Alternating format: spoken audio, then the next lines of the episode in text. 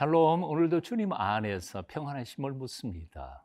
말씀을 통하여 우리를 새롭게 하시고 굳게 세워 가시는 성령님의 은총이 여러분과 함께 하시기를 축원합니다. 동순께 서정호 목사입니다. 여러분은 혹시 더럽고 추악한 죄 많은 인간이 어떻게 거룩하신 하나님께 나아갈 수 있을까? 그 방법을 아십니까? 또는 어떻게 그 하나님께 나아갔다 할지라도 그 거룩하신 하나님과 함께 동행하면서 사는 방법은 무엇일까? 알 수 있으신가요? 어, 오늘 시편 기자는 바로 그 두 번째 질문에 대한 대답을 추구하면서 글을 써 내려가고 있음을 발견하게 됩니다. 시편 15편 1절부터 5절까지 함께 읽어 보시겠습니다. 시편 15편 1절에서 5절 말씀입니다. 여호와여 주의 장막에 머무를 자 누구오며 주의 성산에 사는 자 누구오니까 정직하게 행하며 공의를 실천하며 그의 마음에 진실을 말하며 그의 혀로 남을 허물하지 아니하고 그의 이웃에게 악을 행하지 아니하며 그의 이웃을 비방하지 아니하며 그의 눈은 망령된 자를 멸시하며 여호와를 두려워하는 자들을 존대하며 그의 마음에 소원한 것은 해로울지라도 변하지 아니하며 이자를 받으려고 돈을 구워주지 아니하며 뇌물을 받고 무죄한 자를 해하지 아니하는 자이니 이런 일을 행하는 자는 영원히 흔들리지 아니하리이다. 오늘 시편 15편 1절은 바로 그 두 번째 질문에 대한 설명을 시작하고 있는 것 같습니다. 질문부터 합니다. 여호와여, 주의 장막에 머무를 자 누구오며 주의 성산에 사는 자 누구오니까?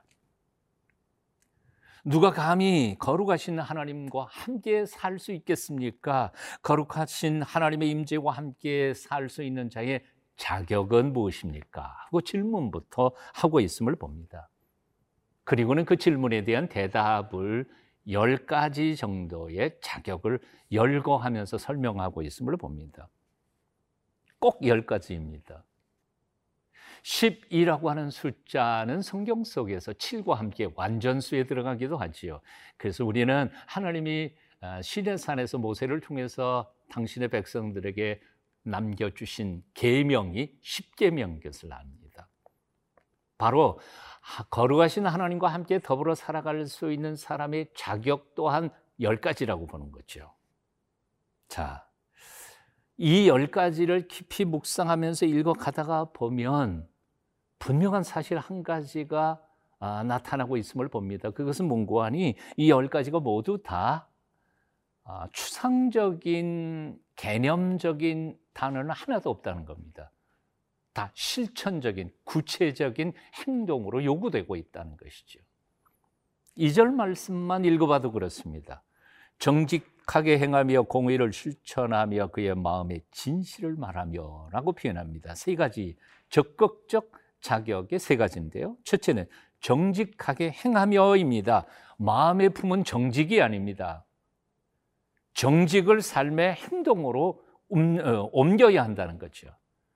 두 번째, 개념적인 공의가 아닙니다. 공의를 실천하는 것입니다. 세 번째, 마음의 진실을 품고 사는 것이 아니라 품은 진실을 말로 표현하면서 그렇게 살아가는 것. 이게 세 번째의 자격자인 거죠. 그렇습니다. 여기서 우리에게 강조하고 있는 것은 신앙은 개념이 아니라 실천적 삶이라는 사실입니다. 진실 동안 마음에 품고 살아가는 삶이 아니라 입으로 진실을 말해야 하고 몸으로 진실을 살아야 한다는 것입니다. 그동안 우리 한국교회의 가장 큰 약점이자 모자람이 있다면 그것은 말로만 예수 믿는 것이죠. 말로는 정말 예수 잘 믿는데 삶에서는 형편없다는 것이 가장 큰 문제입니다. 오늘 이 본문 앞에서 우리가 그동안의 삶을 회개하며 말이 아니라 삶으로 손과 발로 하나님의 말씀을 실천하는 사람들을 헌신하는 저와 여러분이 되어야 할 줄로 믿습니다.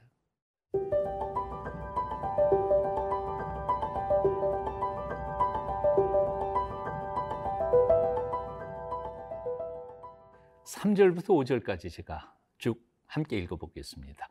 그의 혈로남을 허물하지 아니하고 그의 이웃에게 악을 행하지 아니하며 그의 이웃을 비방하지 아니하며 그의 눈은 망령된 자를 멸시하며 여호와를 두려워하는 자를 존대하며 그의 마음에 서원한 것은 해로울지라도 변하지 아니하며 이자를 받으려고 돈을 구워주지 아니하며 뇌물을 받고 무죄한 자를 행하지 아니하는 자이니 이런 일을 행하는 자는 영원히 흔들리지 아니하리이다.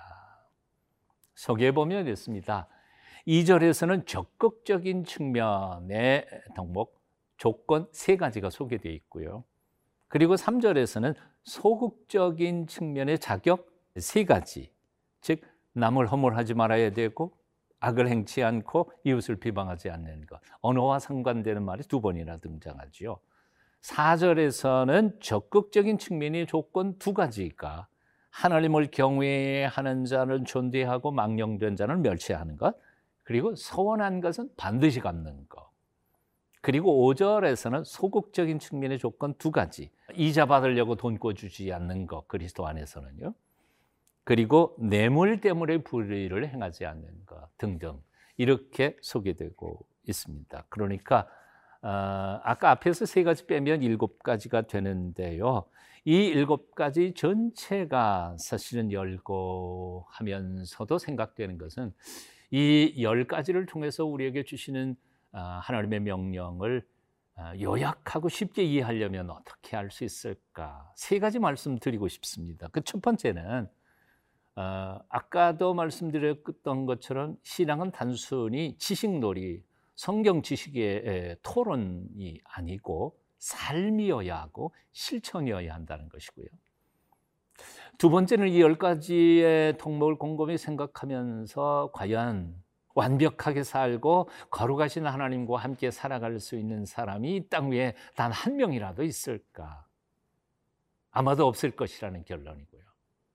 그럼 굉장히 걱정이죠. 그래서 우리 힘만으로는 이 말씀대로 온전히 살 수 없겠기에 초자연적인 즉 꼭 집어서 얘기한다면 성령님의 초자연적인 도움이 없이는 이 열 가지의 삶을 우리가 살 수 없다는 것이고요. 그리고 세 번째는 하나님은 우리가 이 도덕적, 영적 삶의 수준이 너무 땅에 떨어지니까 우리에게 그 영적 삶의 수준을 낮추어서 기대하고 계시는 게 아니라 아예 그 기준을 낮출 생각은 하나님은 하지 않으신다는 거죠. 그리고 우리는 그 수준대로 살아야 한다는 거예요. 근데 불가능하니까 성령님의 도우심을 구해야 한다는 사실입니다. 성경에서 하나님은 우리가 얼마나 연약한 존재인지를 알면서도 하나님은 왜 그렇게 무겁게 불가능한 수준을 요구하고 계시는지 모르겠습니다. 레위기서 19장 2절에 하나님은 당신의 백성에게 말씀하십니다. 너희는 거룩하라. 너희 하나님 나 여호와가 거룩하기 때문이다. 심지어는 신약 성경의 마태복음에서 예수님께서 이렇게 말씀하십니다. 너희는 하늘에 계신 너희 아버지의 온전하심 같이 너희도 온전하라. 아, 이거 불가능한 얘기들입니다.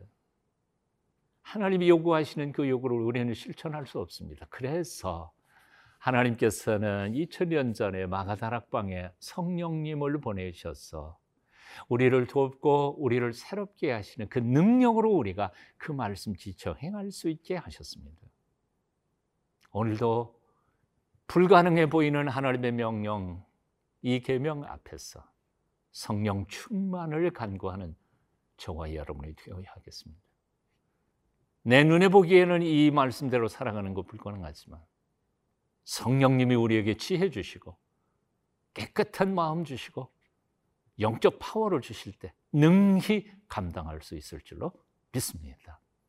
성령 충만해서 승리하는 주의 백성들 되시기를 축원합니다.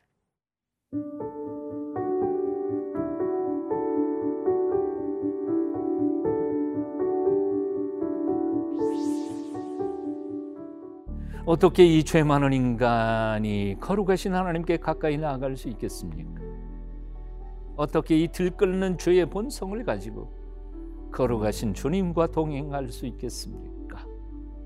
주님께서 보내주신 성령님으로 우리를 충만케 하여 주시옵소서. 그 능력과 은혜 안에서 주님의 온전하심을 닮아가도록 우리를 도와 주시옵소서. 예수님 이름으로 기도합니다. 아멘.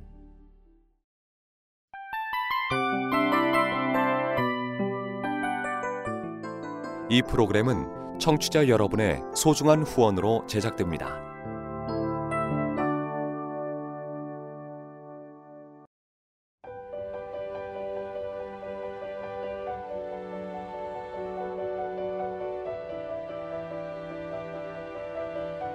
세상에는 수많은 교회들이 있지만 더 깊이 있는 말씀 강해를 찾기 위해 크기로만 교회를 선정하지 않습니다.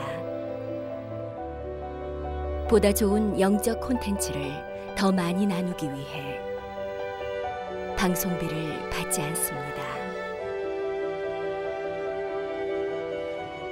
1년 365일 복음만 전하고 싶어서 우리는 광고를 하지 않습니다.